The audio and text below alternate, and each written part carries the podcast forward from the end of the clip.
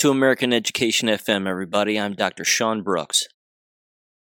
Here's what I'd like to cover in this particular episode. I would like to cover the use of fentanyl within American K 12 schools and universities and sort of shoot a warning out to everybody regarding this. This is something, of course, that has been around for quite some time.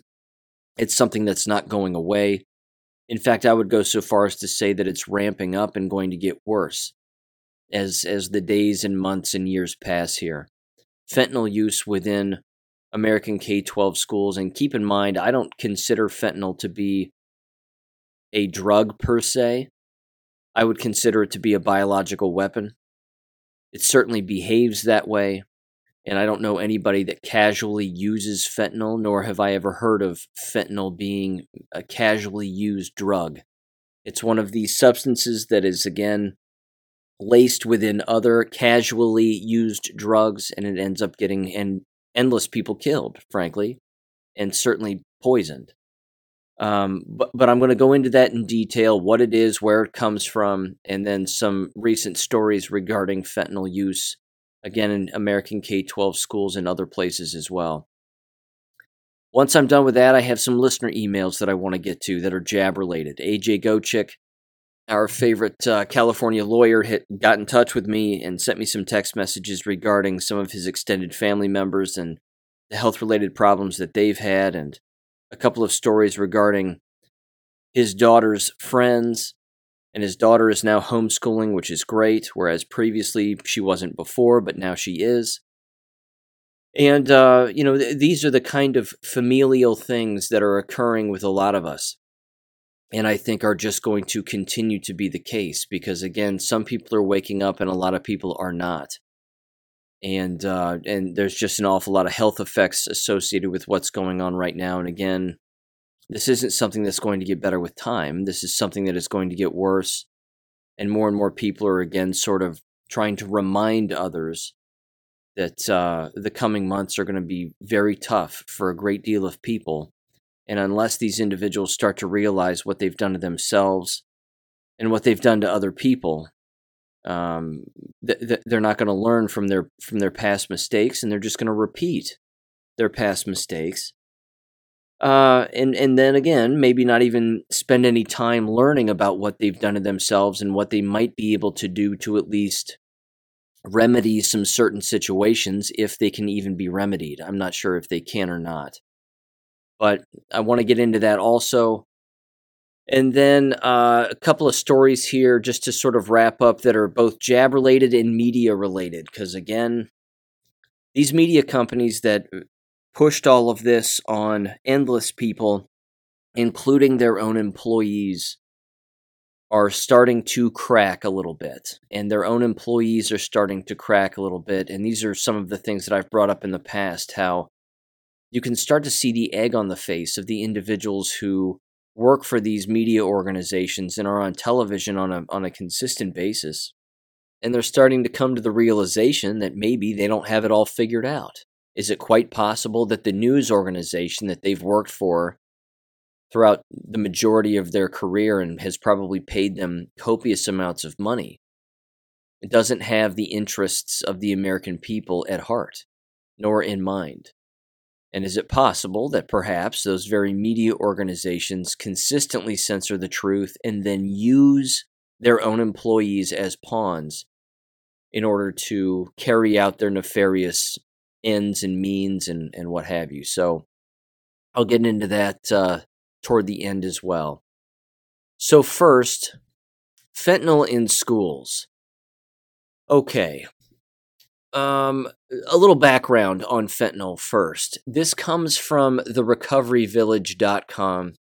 And again, this has to do with the history and trafficking of fentanyl. So, first of all, examining where fentanyl comes from and how it gets into the United States is key to understanding how fentanyl affects so many lives across the country is what it says. It says, quote, Fentanyl is one of the deadliest opioids in the world. Sadly, it's risen in popularity as the opioid epidemic continues to claim lives throughout the United States. Each year, thousands of Americans overdose and die from using fentanyl. Many times, people are unaware that the substance they're consuming is spiked with fentanyl. Many people are curious about how fentanyl became so widespread since it's such a deadly drug. Examining where fentanyl comes from and how it gets into the United States is key to understanding how fentanyl affects so many lives across the country. Article at a glance. It says the following Fentanyl gets smuggled into the United States from Mexico, Canada, and China. Fentanyl is usually produced and trafficked out of China. Fentanyl was created in 1959 as an anesthetic and pain reliever. The history of fentanyl. The company, Janssen Pharmaceutica, first developed fentanyl in 1959. Then it was primarily used as an anesthetic and pain reliever for medical purposes. During the 1960s, fentanyl started to be used as an intravenous anesthetic called Sublimaze. It wasn't until the mid 1990s that the fentanyl patch was introduced and could be used in the treatment of chronic pain. After the introduction of the patch, other ways of delivering fentanyl were introduced, like the Act Actiq lollipop, A C T I Q. Wow an actual pain relieving lollipop. Go figure. I wonder who that's directed for. Children? Maybe? Where does fentanyl come from? Where does fentanyl come from in regards to illicit use? Most fentanyl in the United States comes from China. China isn't where fentanyl originated, but because of the lack of regulations in the pharmaceutical industry there, the country is a large distributor of drugs and chemicals that are illegal in other countries. China exports many different drugs of fentanyl products, including raw fentanyl, fentanyl analogs, and counterfeit prescription drug, drugs, rather, like oxycodone, that are laced with fentanyl. While some fentanyl comes directly from China, many other Chinese shipments of fentanyl will enter the United States through Mexico. Fentanyl may come through Canada before entering the United States, though it is uncommon. There are different ways in which smugglers get fentanyl into the United States. In 2015, United States border agents seized approximately 200 pounds of fentanyl among other synthetic opioids. In comparison, in 2014, they seized around 8 pounds. China has shown interest in preventing fentanyl from being exported from their country illegally. There was also a piece of legislation signed into law in October of 2008 in the United States called the Synthetics Trafficking and Overdose Prevention Act. Despite these efforts, fentanyl remains one of the most problematic opioids in the United States. Unquote. Ah, legislation. Legislation that seeks to eliminate drug trafficking almost always has the exact opposite effect. In fact, what we have seen more often now is the distribution of naloxone or Narcan, which you'll hear in this audio clip here in just a minute. But there are more tents popping up, there are more schools that are keeping naloxone on hand. And the problem with all of this, of course, is that that is the end result and the response to the end result after an individual comes in contact with fentanyl. In fact, it is so potent and has been discussed at length by endless individuals over the course of years that an individual can simply be around a person who is in possession of fentanyl, and those people can suffer from cardiac arrest. They can have fentanyl dust on their clothes, smell it, and then suffer cardiac arrest and lose consciousness. Uh, it does not have to be orally ingested, it does not have to be smoked injected whatever. Mm-hmm. I also bring this up for a variety of reasons, but one of them, of course, is that fentanyl fentanyl use, or I should say just fentanyl poisoning, is really how to best describe it, I think, is not a new thing within American K 12 schools or university settings, and it is unfortunately something that has taken the lives of endless human beings. In fact, it's arguably one of the leading causes of death within the United States from a drug related standpoint. And again, this is something that's not, you know, it's just not receiving a ton of attention. I mean, think about all of the things right now that we're being inundated with as a society and as the human race. I mean, it's uh, it's voter fraud, it's Marxism, it's drag queen story hours, it's a variety of different things. You know, don't look over here, but look over here. You know, let's watch the Queen's, uh, the Queen of England's fake funeral over here. She's been dead a long time, but let's pay attention to it over here instead of focusing on this. One of the things I think that is likely to occur, and again, you talk about something that I don't think you'd be able to hide, and certainly not something that would even require crisis actors because it would just be too real. And we're not talking about a fake shooting per se, but if you wanted to wipe out an American K 12 school, it would be rather easy to do if an individual was in possession of legitimate fentanyl. And I'm clearly not advocating for this because I'm not a psychopath, but if an individual really wanted to take out an American K 12 school, that's how they could do it. They could wipe it out. They could provide cardiac arrest to every single individual within a K 12 school by purposefully placing the fentanyl in strategic locations within an American K 12 school, and that would be the end of it. Whether it be bathrooms, a cafeteria, the hallways, just sprinkling it around and, and putting it even on objects, doorknobs, whatever. Again, I'm not I'm not trying to strategize how to get that done because I don't want that to happen. My point is is that there have been numerous cases again where students will bring it to school for the purposes of passing it out to their friends or selling it to their friends even if it is an additive on top of another kind of drug whether it again be an ingestible pill of some kind or marijuana or whatever it may be. And then uh, not only do they become sick, but even staff members who intervene become sick, and then in many cases, students themselves who ingest these drugs will become sick and or die. So, my point is is that this isn't a new thing. I would be on the lookout for this uh, for for this basically ramping up. And again, if you are interested in being a member of the deep state, so to speak, and the satanic cult that does exist, and you wanted a massive loss of life, this would certainly be one of the ways that you could do it. Again, when it comes to other drugs, you never hear about the numbers quite like the way you do with fentanyl.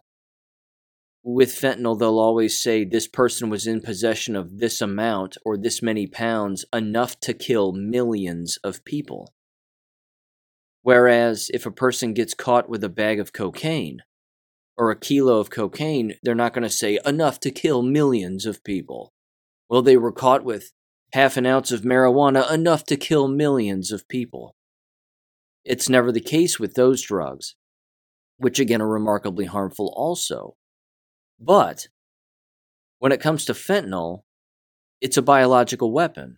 So, in the hands of individuals who are used to using biological weapons, why would they not want to implant it within a, a K 12 school environment? In particular, I might add, to sort of give this another nefarious turn, why would they not want to implant it within all of these schools that have updated AC units and all of these updated uh, air filtration units? I mean, you toss fentanyl into one of those, what happens? Is everybody going to be breathing the same air? Probably. Are there going to be massive poisonings? Possibly. Again, I'm not laying out a plan here on how to get this done because I don't want this to happen. I'm simply saying this is likely to happen. And and I just think that from a cautionary standpoint, people would do well to pay attention to that.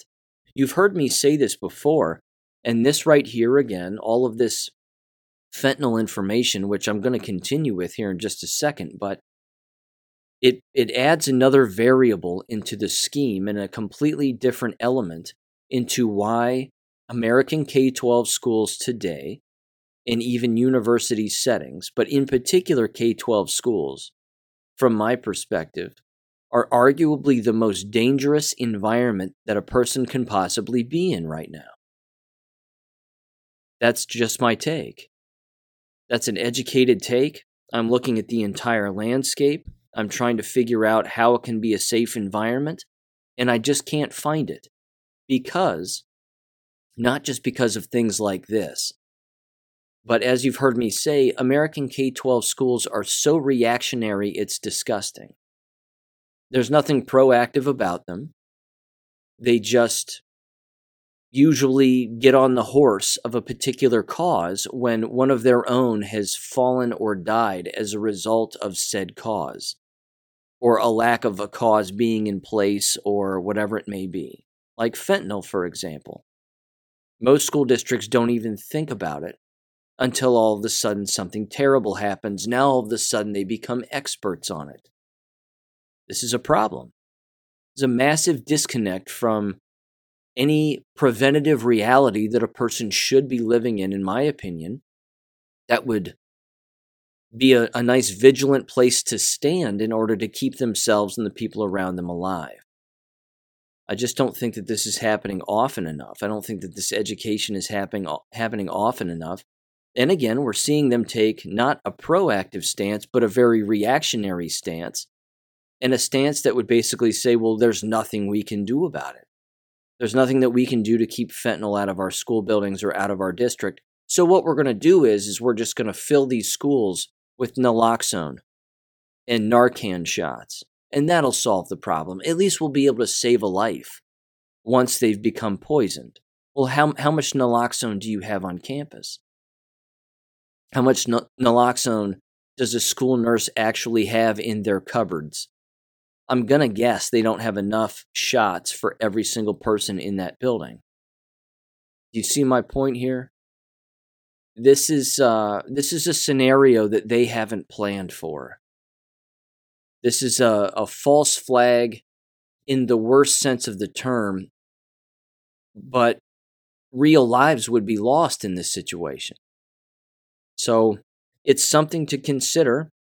It's another angle I think it's an it's certainly another variable uh, th- that individuals again should keep in mind. In particular, if it comes to convincing you to homeschool your children and take your children out of these environments once and for all. It's just a dangerous environment, and you have people working within these environments that don't know much about this, and not just not knowing about it. I guess that's not even that's not even the worst part. Not knowing about it is one thing but not recognizing that it is a thing is uh, is I think even worse that this is actually happening that people are losing their lives as a result of this including staff members and kicking it up a notch again that a scenario a biological weapon scenario when it comes to fentanyl possession or fentanyl distribution or the purposeful distribution of fentanyl within strategic locations within a K 12 school building is a likely scenario. You know, how often do individuals who work within K 12 schools think of these kinds of scenarios? In my experience, the answer is next to zero. So that's just uh, that's just one example. But let me play this audio. This comes from Central Texas. KVUE is the news outlet. And this had to do with, uh, again, the reactionary steps of introducing Narcan shots within Texas schools, certainly some within Central Texas school districts. And then, of course, how this was their reactionary response to students themselves actually dying from fentanyl use. Whether they, again, knew it or not, it was laced in other drugs or not, whatever, whatever the situation was. Either way, it was a reactionary response and I don't think this is a good enough response. Now, with this increase and the recent overdose deaths in Hays some other Central Texas school districts are now taking action. Connor Board joins us now here in the studio. And Connor, you touched base with some of those districts today. What steps are they taking to help protect students? Brian, multiple school district leaders tell me seeing the overdose deaths in Hays County is frightening and heartbreaking. They say it's something they hope to never see in their own districts, but they want to be as prepared as possible if they're faced with it. It's it's very scary scary for an educator to hear of multiple teenagers in a nearby school district dying from fentanyl. It's obviously tragic anywhere you hear it, but when it's so close to home in a school, you know, a neighboring school district, I mean, any death is is not okay, you know, and it, and if there's anything we can do to prevent that, that's what we want to do. Even before the fentanyl deaths at ISD, Assistant Superintendent of Curriculum Molly May at Eanes ISD said they were making changes. I believe last year is the first year that we um, purchased Narcan for all of our campuses. They even put Narcan in elementary schools. We made that decision because, you know, we have adults on all of our campuses um, and you know wanted to make sure that you know whoever was on our campus that we could serve them if needed but their goal is to prevent overdoses from happening in the first place following the Hays CISD overdose deaths Eanes ISD put up a new web page with fentanyl information and resources. It takes such a small amount of fentanyl to, you know, have an overdose and cause a death. And I don't know that everyone knows that. They also educate the kids in school. Eanes ISD requires a high school health class where opioids are part of the curriculum. It's really important that, you know, we're educating our students and giving them an opportunity and access to that information. Although Narcan is now on campuses, they hope the tools they have in place will prevent them from ever having to use it. Because all we want to do is help. And it's not about judging, it's not about, you know, getting people in trouble. It's how do we how do we help you? And Eanes ISD is not the only school district stocked with Narcan. Out of the school districts we heard back from today, Lockhart ISD, Wimberley ISD, Hays CISD, Hutto ISD, and Round Rock ISD all have Narcan on some or all of their campuses. But Pflugerville ISD, Lake Travis, and Johnson City said they do not. You can read more about the overdose prevention measures of all of those districts on KVUE.com. Ryan? Connor Board reporting live for us here in the studio. Connor, thank you. Again, at face value, this is a reactionary response. I mean, she might as well, she uh, th- that principal or superintendent might as well have been saying, "Well, we have arm slings. Now we have just arm slings everywhere." You know, in case people break their arms. We're so glad we have boxes of arm slings. What is that doing? What is that really doing? Well, we have casts in case everybody breaks their legs, you know, because broken legs are a serious problem. I mean, how about you spend a little more time trying to figure out why people would be breaking their legs or breaking their arms, metaphorically? I mean, why don't you get down to the real issue as to how fentanyl would even show up within a K 12 school? Here's another problem I have with this, and this is very common for those that may be unaware. And I know this differs from district to district and um, county to county, state to state, but there are endless school districts that give endless chances to students who bring drugs to school. They'll look at an entire student's past, for example, if they're caught with drugs, and they'll say, well, they're not a previous offender. They've never gotten in trouble. They have decent grades. We caught them with drugs, so what do we do? And then they have a step process that they typically engage in where they might send them to some county program where they remain there or learn there for a series of weeks while they're suspended from school and they learn about drugs and drug use and why not to use them and why not to possess them and sell them in XYZ. And maybe they talk with a prisoner or an ex prisoner about their drug use, sale, possession, whatever it may be. And, and again, they just end up coming right back to school. Uh, these people who bring drugs to school should be arrested. They should be prosecuted to the fullest extent of the law and they should be expelled immediately from the school. It doesn't matter who they are, what their paperwork is. But again, this is the problem. This is just like the kind of thing that you're seeing in Illinois with what's apparently going to happen there again in uh, around the 1st of January this coming year with no more cash bails and uh, just bail isn't going to be a thing anymore. You know, individuals will be arrested and then released and so on and so forth. And then you may have seen that particular footage again that was bouncing around uh, New York City of a guy who's in a New York City McDonald's. And uh, he's starting trouble with a bunch of people, and then some people start to punch him, and he just stands there and he acts like it's no big deal. And then he walks over to his backpack and he pulls out an axe. And he starts bashing glass and bashing tables with his axe, and he slaps this just really weak white dude who's sitting there with a girl, uh, you know, a girlfriend of his and and whatever else and knocks him out of the chair and wails on him and everybody's just standing around letting this happen. Well, the guy was detained and then he was let go. This is the problem with American K-12 schools and society as a whole. See, we're teaching minors that this kind of behavior is not going to be punishable with any serious consequence whatsoever. I mean, it'll take somebody to die in order for something to actually happen. So I don't like the response.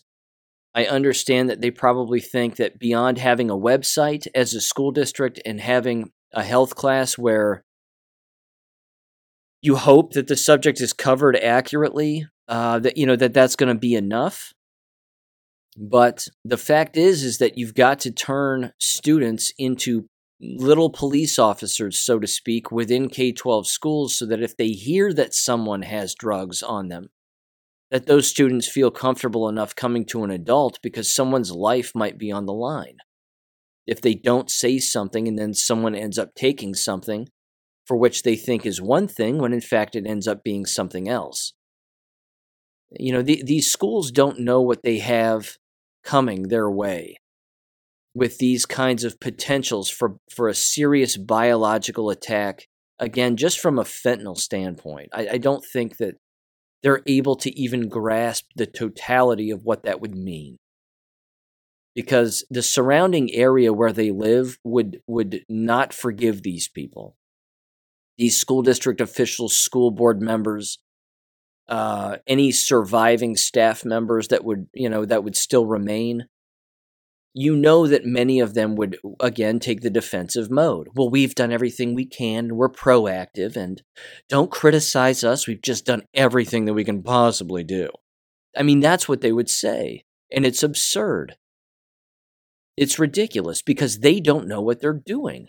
Again look at the jabs for christ's sake. Look what they've done with this entire mask and jab rollout over the last year and a half. Their own words have gotten countless people killed. What makes anybody think that something more deadly? I mean, you walk past a vial of a COVID 19 bioweapon and you smell it, you're not going to die. But not, not true with fentanyl.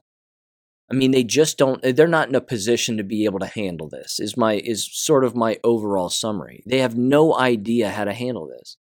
Again, let me give you another example, and this is just from a basic search standpoint, a basic internet search. If you get on a search engine, just like if you were looking up recent student or staff member deaths as as related to the shots, if you type in fentanyl deaths in school, and you take off all of the filters and your search is narrowed just within the last month, you're going to find a variety of stories. Um, I've done this on Start Page, and I'm just going to read again some of these search results. And as you would expect, some of them are, are repetitious because they're coming from the same place. But this first one was from August 23rd. Three Hays CISD students have died from suspected fentanyl use or fentanyl overdosing. It says fourth Hays CSID student confirmed to have died of fentanyl. Student detained in con- connection with teen's fentanyl, fentanyl overdose and fatal overdose. Teen girl dead from fentanyl laced pills at Hollywood school is latest to pass away. LA Times. Multiple overdoses and death at high school in Hollywood. Again, same story. Same story, same story. Um, same story. The point is, is that you can search this and figure out what's going on for the most part nationwide. In particular, if the cause of death is revealed as being a fentanyl poisoning of some kind. Again, I, I just don't think that they are prepared for any of this. In fact, let me read this Los Angeles Times story very quickly. And again, this was just from uh, just from last week. Bakersfield student 13 arrested after middle school employee exposed to fentanyl. It says a middle school student was arrested in Bakersfield last week after bringing fentanyl pills to school and causing a school employee to overdose, authorities said. The Bakersfield Police Department responded to a report of a 13 year old student at Chipman Junior High School possessing fentanyl on Friday at about 9:05 a.m. Police said in a Facebook post. While police were on the way to the school, they received a report of a yard supervisor possibly overdosing after, after coming into contact with the pills, authorities said. A Kern High School district police officer arrived at the scene and administered Narcan, a medication used to treat opioid overdoses, to the school employee who was taken to the hospital in stable condition. Police said they discovered the student brought to school about 150 fentanyl pills, which were disguised as Percocet painkiller pills. The yard supervisor discovered the pills after the student got into a fight with another student, police said, adding that the 13 year old also had about $300 on them. The student was arrested on suspicion of possession of a controlled substance for sales purposes. Authorities said they don't know if, if pills had been sold and distributed to other students. The investigation into how the student got the pills is ongoing. Police encourage parents to have conversations with their children about the dangers of fentanyl, which can be disguised as other drugs. Unquote. There's just no uh, there's no more unsafe environment than an American K-12 school. There just isn't. This comes from Gateway Pundit. Florida sheriff offices seize enough fentanyl to kill 1.5 million adults. This was just from two days ago. Florida Department, a Florida police department rather, has announced that they seized enough fentanyl to kill 1.5 million people during a recent drug bust. The Jacksonville Sheriff's Office announced the massive drug bust in a tweet on Monday. JSO Narcotics Unit seized 3 kilos of fentanyl, 1.26 kilos of cocaine, and over 6,000 counterfeit pills containing fentanyl. Enough fentanyl to kill 1.5 million adults, the sheriff's office tweeted on Monday. It then says Fox News reports that the announcement comes just days after police in Flagler County, Florida, which is just over 70 miles south of Jacksonville, announced the arrest of a fugitive with enough fentanyl to kill over 100,000 people. Fentanyl has become the largest driver of the U.S. opioid epidemic in recent years, with seizures of the drug spiking nearly 200% at the southern border in July. The highest amount seized in at least four fiscal years, the report added. Roughly 75% of all drug overdoses last year, approximately 80,000, were fentanyl related. According to the U.S. Drug Enforcement Administration, fentanyl is a synthetic opioid that is 50 to 100 times stronger than morphine.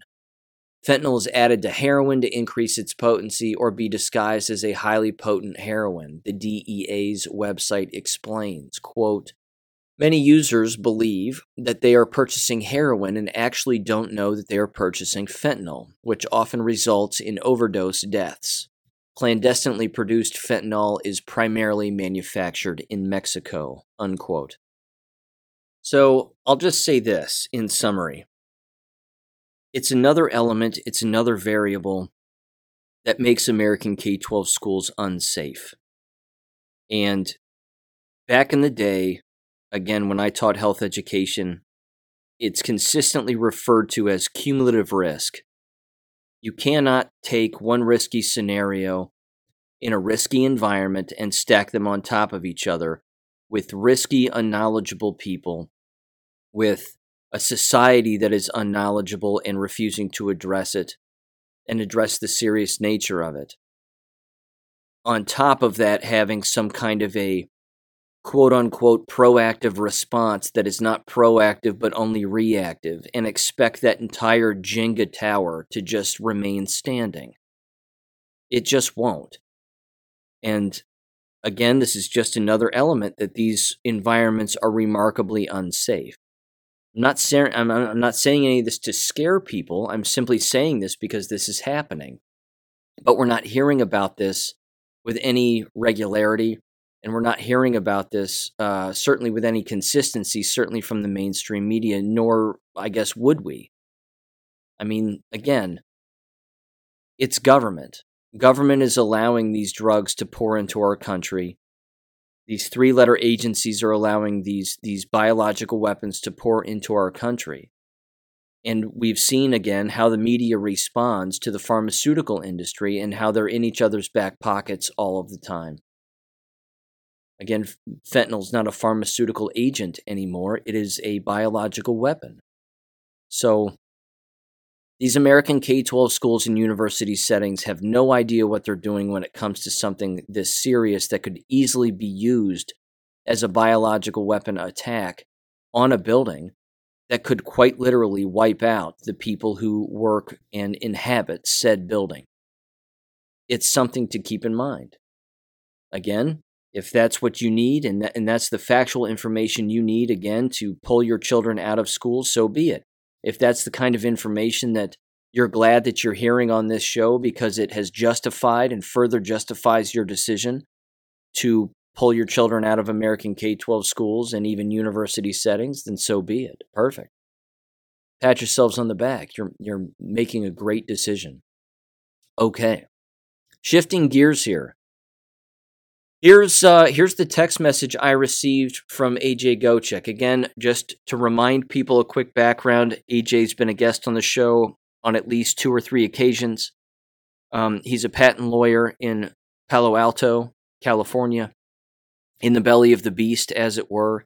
He has incredible perspective on what's going on, not just with his own family and his extended family members, but the people around him.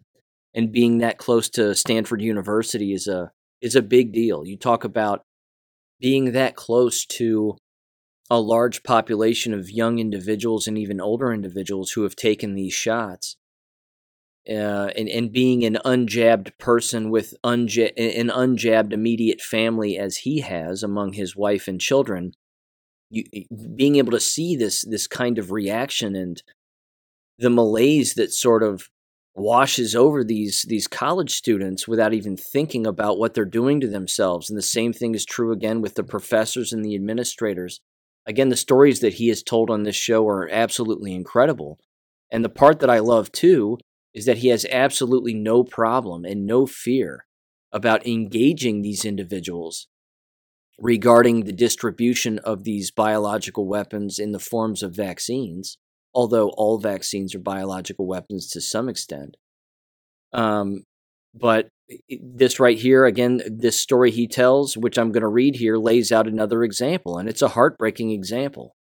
So, again, I would say let this be a lesson to anybody who's in a situation like this uh, that um, you know you have a role to play and as an unjabbed individual or even as a jabbed individual if you've been hurt by this or you've learned that being jabbed is is remarkably unhealthy and potentially problematic long term which it certainly is and and has been uh, you have a role to play when it comes to stopping people from doing this to themselves. So Again, just a quick uh, little background, too, which he'll describe here briefly, but he's been on the show and discussed individuals who have lost their lives as a result of, of these shots, people that he knows, neighbor friends, friends of friends, etc., etc. So he says the following here. He says, quote, Hey Sean, sorry for the late message, but while on my mind, I wanted to share some jab related news with you. My wife's brother, the heart surgeon, had a heart attack two months ago. We found out about it just last night. The brother lives far away from us. He had an angioplasty, a stent placed in his in the artery, rather, and has mostly recovered. But you never know what the short or long-term prognosis with that is and the jabs. I bring this up not out of any pleasure or anything, but the brother in law surgeon totally went along, actually bought into it, is more accurate, with the whole COVID narrative since day one. Also, had his mom, my wife's mom, get the jabs, and we know how that turned out stroke, then just last month, hospitalized with dangerously low sodium and high blood pressure, which are contradictions as treatment for low sodium can make blood pressure worse. I think the good doctor has to know this is jab related. He's only 48 years old. On different but related matter, my brother's neighbor across the street died a couple weeks ago. Here's my brother describing it to me in a text from today. It says from my brother, quote, "One of my neighbors in Palo Alto just died from cancer. The bizarre part was they got a cancer diagnosis a month ago, then died 2 weeks later. They had no medical issues before the cancer diagnosis. It was an Asian female in her early 50s, and she was in good shape, walked regularly. She even attended the block party two weeks before she died, and you wouldn't have known she was dying or anything. Unquote. I, of course, told him I was sorry about all of this, and I was curious as to why his uh, brother in law hid it, hid that information about his, uh, his heart condition there. Uh, you know, from the family. He said, quote, It's a good question.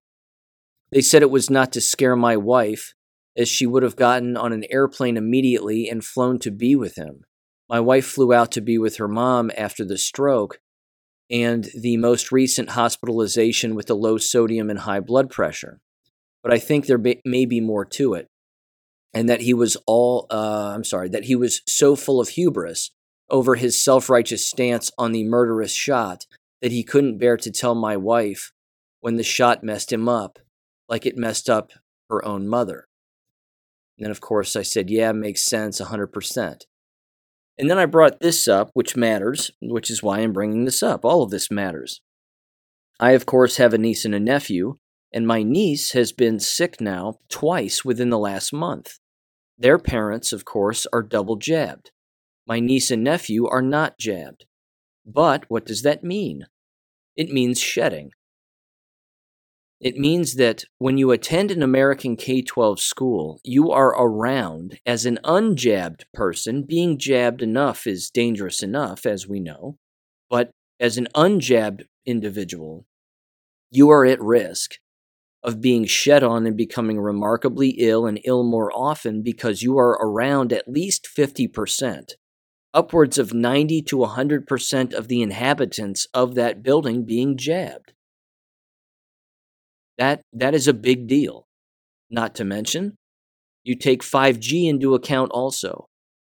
You see, these 5G towers, as you've heard me say, are in the parking lots of these school buildings. We know that the metal fragments, the graphene oxide, and the nanoparticles, these self forming nanoparticles and metals in these shots, react to 5G. It's a nightmare because, again, these school environments are the least healthy place to possibly be. In particular, again, if you're jabbed or even unjabbed. This is not normal. Again, children do not get sick twice in the same month unless something else is going on. Unless, again, it is a biological attack that involves direct shedding from the jabbed to the unjabbed. This is a very real thing. And of course, as you heard me say in the last episode, what is it that schools and apparently doctors and even school nurses are calling this? They're calling it back to school colds. Well, they just have back to school colds. Well, that depends. If it were a quote unquote cold, they would be sneezing, they would be coughing, they would be blowing their nose, their mucus would be green, not clear. Or is it that they just have fevers? If they have fevers and they're sweating and they're weak, that's a, that, that's that's different. That's something else. That's not a quote unquote cold or a dispelling of toxic cells in the body in the normal way in which the body gets rid of toxic cells. That's not that's not what that is. It's something else. Which as we know, it's the shots and it's the shedding. And then of course the 5G element as I just said. Uh, but I, I, ma- I made mention of that to him, to AJ, and he responded back. He said, The same has happened to my daughter when she's around her jabbed and boosted friends. As an aside, my daughter started homeschooling this year, but still sees her friends on weekends. Now, that's an awesome revelation, I think, to some extent, because again, if you recall previous episodes where AJ's been on, his his daughter was still attending the public schools and you know enjoyed the social life, so to speak, and all of that. But it's just awesome to finally hear that she's homeschooling. That's that's great. That's excellent news. Uh, he continued and he said, "My brother is weird too. He feels the same as we do." On the vaccines, and I don't mind calling the COVID jabs vaccines as a way to discredit all vaccines. He's right about that. He then said, but his kids, 24 and 22, are fully vaxed, as is his wife. He didn't even try to get them exempted or just talk them out of it. Doesn't think it's his problem, but it will be. He then said, Last week, I tried to talk a young college kid from getting a booster at Walgreens. And here's, here's the scenario that he lays out. And I would say this is a call to action to anybody. I know that it might be easier said than done in certain situations, and I fully understand that a lot of us who are unjabbed just say, you know what? They made their decision, it was a poor decision, and they're going to find out the hard way. But listen to this scenario. Uh, this might motivate you to get involved a little bit more. So, again, he said, Last week I tried to talk a young college kid from getting a booster at Walgreens about my son's age and looked like him too. As I'm waiting in line, I noticed the kid and many others filling out a single page form on a clipboard. Wasn't positive what it was, but had a strong hunch it was the vac- it was for the vaccine. So I ask him, "Are you here? Are you, what are you here for?" He says he's here to get the booster. I ask him why. He's caught off guard and, after hesitating, says, I'm going back to college soon and want to be protected around others. And then AJ says that he said, that AJ said to him, How does it protect you when it doesn't protect infection or transmission and there's no benefit, all risk? We don't know the long term consequences, but we know short term it causes serious side effects and death. My son is your age and I would never allow him to take it, and he knows better. You're in the lowest risk category, assuming any of this is real, with your 99.99% recovery rate after infection for your age. And then AJ said that he said back to him, the kid said back to him, I hadn't looked into it. And then in parentheses, AJ wrote, he's having second thoughts now. And then he said, So then the pharmacy worker calls me up. I can hear him in the background talking with his older masked female Palo Alto commie looking moron. Kid tells her, I came to get the booster, but after talking with this man, AJ, I'm not so sure. Old commie woman in mask says, If you want to take it, go for it. I'm finished and walk up within inches of his face and say, Don't do it, don't do it. You have nothing to gain, everything to lose. Then I walked away. Did he get it? Question mark. Probably is my guess. Lots of others, mostly masked Asians, were lining up for it. Unquote. I absolutely applaud AJ for doing this. I applaud it it takes knowledge it, it takes an awake person to be able to do that and not be afraid that the dead asleep already jabbed individual has no idea what it is that they're doing and that they're not afraid of what that person's response might be back toward them I'll give you even another story, and again, this happened recently, and I, I know I told people this. I just don't think I brought this up on the on the show here. But I was in Walgreens, again, not that long ago. I think it was just last week. And as I was walking in, there was the sign outside of the door that said, Get your flu shot, get your COVID shot. You can get them both on the same day, available now, kind of thing, or make an appointment if you want to. It was that, you know, that placard thing that sits outside of the sliding glass doors as I was walking in, I, I saw that, but then a woman was coming out who was not wearing a mask, and she had a smile on her face and was kind of laughing, sort of in embar- like an embarrassment laugh, but her eyes were big, and it was as if she she saw something that was ridiculous that was taking place. or like she just had a, a strange reaction with someone. And I thought, uh oh, you know, what's going on? As soon as I walked in and I looked to my right, up against the wall there, there were three elderly individuals. I'm going to do my best to paint this picture. There was an elderly man who looked like he was in charge of the other two. They were all together. I mean, they were they weren't employees. They were clearly either family members or something, but they were all together. And the elderly man who seemed like he was in charge wasn't wearing a mask. There was an elderly woman in between the other two men, and she was wearing a mask, and I believe at least two masks a regular one and then an N95 on top of that. And her eyes were huge. I mean, we all know that look of the people that are still wearing the masks who have bought into this giant lie. I mean, they look they look chaotic. And then behind her is an elderly man not wearing a mask and he's on a and he's on a walker. And he's not saying anything. His head is kind of down and he's sort of comatose. Um I I I go past them. Not that I like purposely walked next to them, although I did later, which was hilarious, and I'll mention that in just a second. But I walked down another aisle. I got my product and I turned around and I and I I started to hear what they were talking about and they were talking about whether or not they could go in to the Walgreens because the elderly man who was in charge didn't have a mask. And the woman is saying something to him through her mask, like, You need a mask. You, you need to wear a mask. And he goes, Look, I don't have a mask. Just follow me. It'll be okay. I don't have a mask. It's in my car. They had been having this conversation by the front door for I would say upwards of at least 30 to 60 seconds. Probably well past 60 seconds, to be honest, because again, they were having this interaction by the front door inside the store before I even walked in. That's what the woman coming out was re- was reacting to.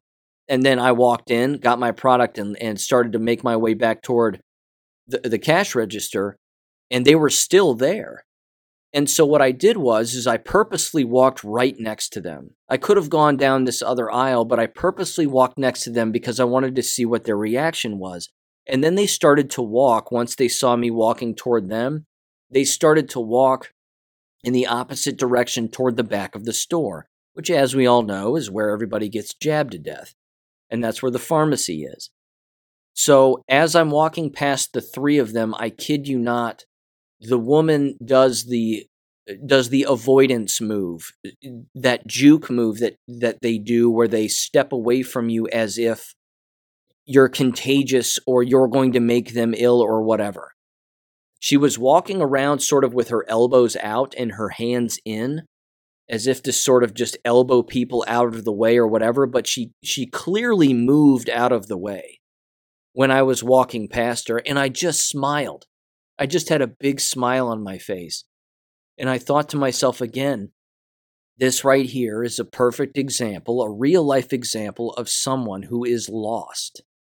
They're just lost, and there's no getting that back. You couldn't tie a person like that to a chair with the chair bolted to the ground and have them watch one of my BitChute This Is War videos and have them survive. They would probably hyperventilate even with a mask off because we would take the mask off if we were tying them to such a chair but you know eh, you, you take them off and you have them watch one of these deprogramming education videos as i like to call them there, there's no way they'd be able to handle it. They would pass out from mental exhaustion. That right there again you can't fix. You can't fix that. But the malaise response, so to speak, from the college student and all of those talking point answers that he gave AJ, again, it's worth trying to it's worth trying to fix and, and stop them from taking it because because we don't know we don't know what that kind of an intervention means for us and we don't know what kind of an intervention that means for them is that is that going to be an intervention that that saves their life? It could be. Is it going to be an intervention that prolongs their life even just a little bit? It could be. But who's to tell? Only God knows the answer to that. But either way, I applaud AJ for for what he for what he's done. Um, the individuals again taking these have no idea that people are dying. Many of them still have no idea. And then the powers of rationalization have to always be taken into account here because, again, the individuals that are alive would say to themselves, well, they don't know anybody who's dead. So, because they don't know anybody who's dead, well, then people aren't dying. And then they would say, well, they themselves, as jabbed people, are fine. That they're not dead, so it must not be it must not be for them. This must not be something that they're experiencing or going to experience. They don't know that either. They don't understand again as you've heard me lay out the entire concept of poison and and what poison does. Is not just designed to kill people the moment that it is induced into the body. It's designed to kill people later on in life. My parents once had a dog that was a white boxer it was, you know, it was a pretty dog, rambunctious, but you know, it was a, it was a pretty dog nonetheless. When she was a puppy and not in the ownership of my parents, she got into antifreeze. It wasn't long before the dog passed away and ended up again with serious kidney failure. They recognized that it got into antifreeze because of some things that were happening with its skin and XYZ. And then they got uh, they got it tested, and then they found out again that this is this is what happens. Antifreeze is poison. And apparently there was no cure and there was nothing that could be done, allegedly. And uh, that it was a progressive thing that was going to cause the dog's death. And that's what happened. The dog did not live a long life. What wasn't my parents' fault? Again, this was this this accidental poisoning occurred before uh, you know, before my parents got a hold of the dog. But that's that's the point. Is that's the concept of poison. That's the way that it operates. It operates differently within lots of different people. Some dogs drink antifreeze and they die very quickly. Other dogs, not so much, may even take years, as it was in this particular dog's case. But there you go. But that leads me to this too, which again, this is this is where this is where the truth can get mixed in with lies. This comes from the expose very recently, just the other day, and it's titled Pfizer Accidentally Proves Original COVID Vaccine Destroys Immune System After Publishing Study for New Omicron Jab. So, there are no Omicron variants. There's no variants that that entire variant thing is a lie. The point is is that these jabs are just more potent the more that people take them and the basic properties of math indicate that if you take a poison, a singular poison, even if it's the same amount of poison in each shot, and you take multiple shots, well, what does that mean for you? It means you're injecting yourselves with the same poison that you did before. And that's what they sort of end up proving here in their particular article. But I want to play this audio from this guy who has to who has to be executed uh, for crimes against humanity, uh, Anthony Fauci, and uh, give again his entire propaganda line a listen here, because again, Rand Paul, of course, destroyed him in a eight to nine to ten minute clip not that long ago, where again Anthony Fauci was pointing blame at the FDA and the CDC for having committees, and Anthony's not on a committee, so he doesn't have any say in the matter and whatever else. But of course, this dude is on television on a regular basis telling people to get all these jabs and do whatever they can. But this is him specifically talking about boosters on uh, another individual's program. So give this a listen. Have a uh, updated vaccine that serves as a boost, as it were, and is directed against the dominant circulating strain that's in society you have every reason to believe that that is going to be better than having a vaccine that isn't highly specific to the circulating strain. It hasn't been proven in a clinical trial because we don't have time to do a clinical trial because we need to get the vaccine out now because we have such a situation throughout the world and certainly in the United States. We're having 400 deaths per day and up to 5,000 hospitals a day, hospitalizations. And that's predominantly very, very heavily weighted towards BA45. We are moving towards a cadence that for most people likely will be requiring a yearly annual updating of a vaccine in order to account for what will be the inevitable waning of immunity. There are people over the last number of years who have become uh, vaccine hesitant. There are people who have become outright anti vaxxers. There are people who believe conspiracy theories. The idea of the vaccine itself has become highly polarized and highly political. How concerned are you about uptake for something like what you just spoke about, or even the, the bivalent vaccines? Well, obviously, the idea of vaccine hesitancy or even outright anti vaccine is something that we're really concerned about uh, here in the United States and in many respects throughout the world. We have to do much more effort in communicating in simple terms what the scientific data is. And if we can get people to just appreciate what the evidence is and not conspiracy theory, not made up things, but what the real evidence is, it points very strongly towards getting vaccinated and also keeping up with your boosters. Again, it's science fiction. This entire thing is science fiction, emphasis on the word fiction. It's just fiction. There are no variants, there are no strains, there are no societal strains, nothing. And again, he's advocating for anybody to take it anytime as frequently as possible, no matter what quote unquote fake strain is out in society. It doesn't matter. They want you dead. That's it. Don't have the time to do a clinical study, which means you are the study and the study's not going very well.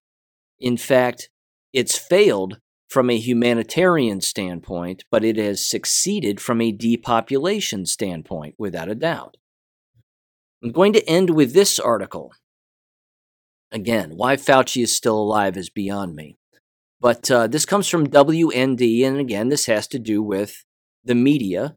And there's positive and negative aspects to this, without a doubt. This again has to do with sort of the hidden agenda that is occurring behind the scenes, so to speak. I put out this woman's tweet on my war videos a while back and even on Gab, but I don't think I brought it up on the show, so I, I want to do that now. This is from a while back on August 28th, and it's titled Disgusting. Former Fox producer drops bombshell on News Network. Quote, they're not on our side when it comes to this issue. They're cowards. It says the following a former news producer at Fox says she's enraged by disgusting behavior by the network in connection to its paid promotion of COVID vaccines and deceiving viewers about mandates to get the shot. Brianna Morello says she left Fox when the corporation forced employees to receive COVID vaccines, and she dropped a bombshell as she claimed Fox Corporation was paid by the U.S. Department of Health and Human Services to promote the jabs on the air. Quote, many people at Fox were upset. Nobody wants to talk about it, Brianna Morello, told David and Stacy Whited or Witted at flyoverconservatives.com. She said, quote, but the company did take HHS money and in fact did force us to comply with the vaccine mandates that were already deemed illegal by the Supreme Court when Joe Biden tried implementing them, unquote. Uh, she noted Tucker Carlson is finally starting to question the official pro vaccine government narrative, but says it's, quote, almost too late. She said, I can't, I can only speak to what we went through, and they gave us hell for this. So I'm glad she's speaking out now, or I'm glad he's speaking out now, rather. Tucker Carlson, that is. I know that this isn't going to sit well with the executives. Morello now works with Emerald Robinson on The Absolute Truth and said Emerald does a great piece on our Friday show, and she does a monologue about how Fox is changing their narrative and they're trying to spin it as if they aren't this pro vax company. She said, quote, We do play a Sean Hannity clip where Sean Hannity does, in fact, encourage an audience to get the vaccine. And he doesn't disclose the fact that his network was paid by HHS to promote the vaccine, which is disgusting and is against every journalistic standard, and there's no accountability. Now they're backing away. We're seeing everyone back away from this vaccine, back away from what they stood for this entire time, unquote. They called us crazy, Morello continued. They called us conspiracy theorists and they wanted us to all go hungry and they wanted they all wanted us to go homeless, lose everything that we've ever worked for. Uh, they want us to lose our jobs. They want us to lose everything. I'm just getting enraged by just thinking about this. But these people knew what they were doing at the time. They never stood up for any of us. Unquote. Addressing Fox executives directly, she said, quote, You discriminated against us. You came swinging for all of us and made us all look like we were crazy. When I started tweeting that they were complying with the vaccine mandates, we had Fox and Friends anchors going on air and saying that they were not vaccinated and that there's no vaccine mandate at Fox. That's garbage. That's absolute garbage. They're intentionally going around the fact that they com- they complied with a vaccine mandate in New York City that they knew was illegal. They're not on our side when it comes to this issue. They're cowards, but they're going to pretend like it is now, like pretend like they're all on our side. Unquote. It says Morello's blistering comments come as more mysterious deaths are taking place, with some in media blaming them on reactions to COVID shots and it just continues and continues and continues. Uh, I'm going to leave it there. This, this again, I mean, she's 100% right again, and bless her for being courageous. And again, telling the truth is not a courageous thing. Just, just flip and tell the truth. That's all. And I'm glad that she has. Uh, the egg, again, like I said at the beginning, the egg that's going to be on the faces of these individuals and you can even see it in some of the interviews that they that they've done. Again, Brian Kilmeade talked with Steve Kirsch once. That was hilarious, and I even played that audio on the show. Seeing Brian Brian Kilmeade's face on Fox News was priceless. He just looked like it like a dude who had swallowed a giant crow. It was incredible. But these individuals, we have to remember who these people are. I mean, yes, many of these people get hired because they are brainwashed goons and they just go along with it and they think that the company that they're working for is remarkably nice and has their best interests at heart, and there's no way that they'd ever kill them. There's no way that they would ever lead them into some dangerous path. And they think the same thing about government, unfortunately, even though they report on government corruption all of the time. The hypocrisy is astounding. But that too, again, shows how deep the brainwashing goes. And it is thick, without a doubt. So that wraps it up, ladies and gentlemen, for this episode. A lot of information there. I hope you share it with people you know, people you love, and again, move the podcast around as much as you can, even if it's a text message to a random person. That would be sweet. I appreciate it, and I'll catch you on Friday. Take care.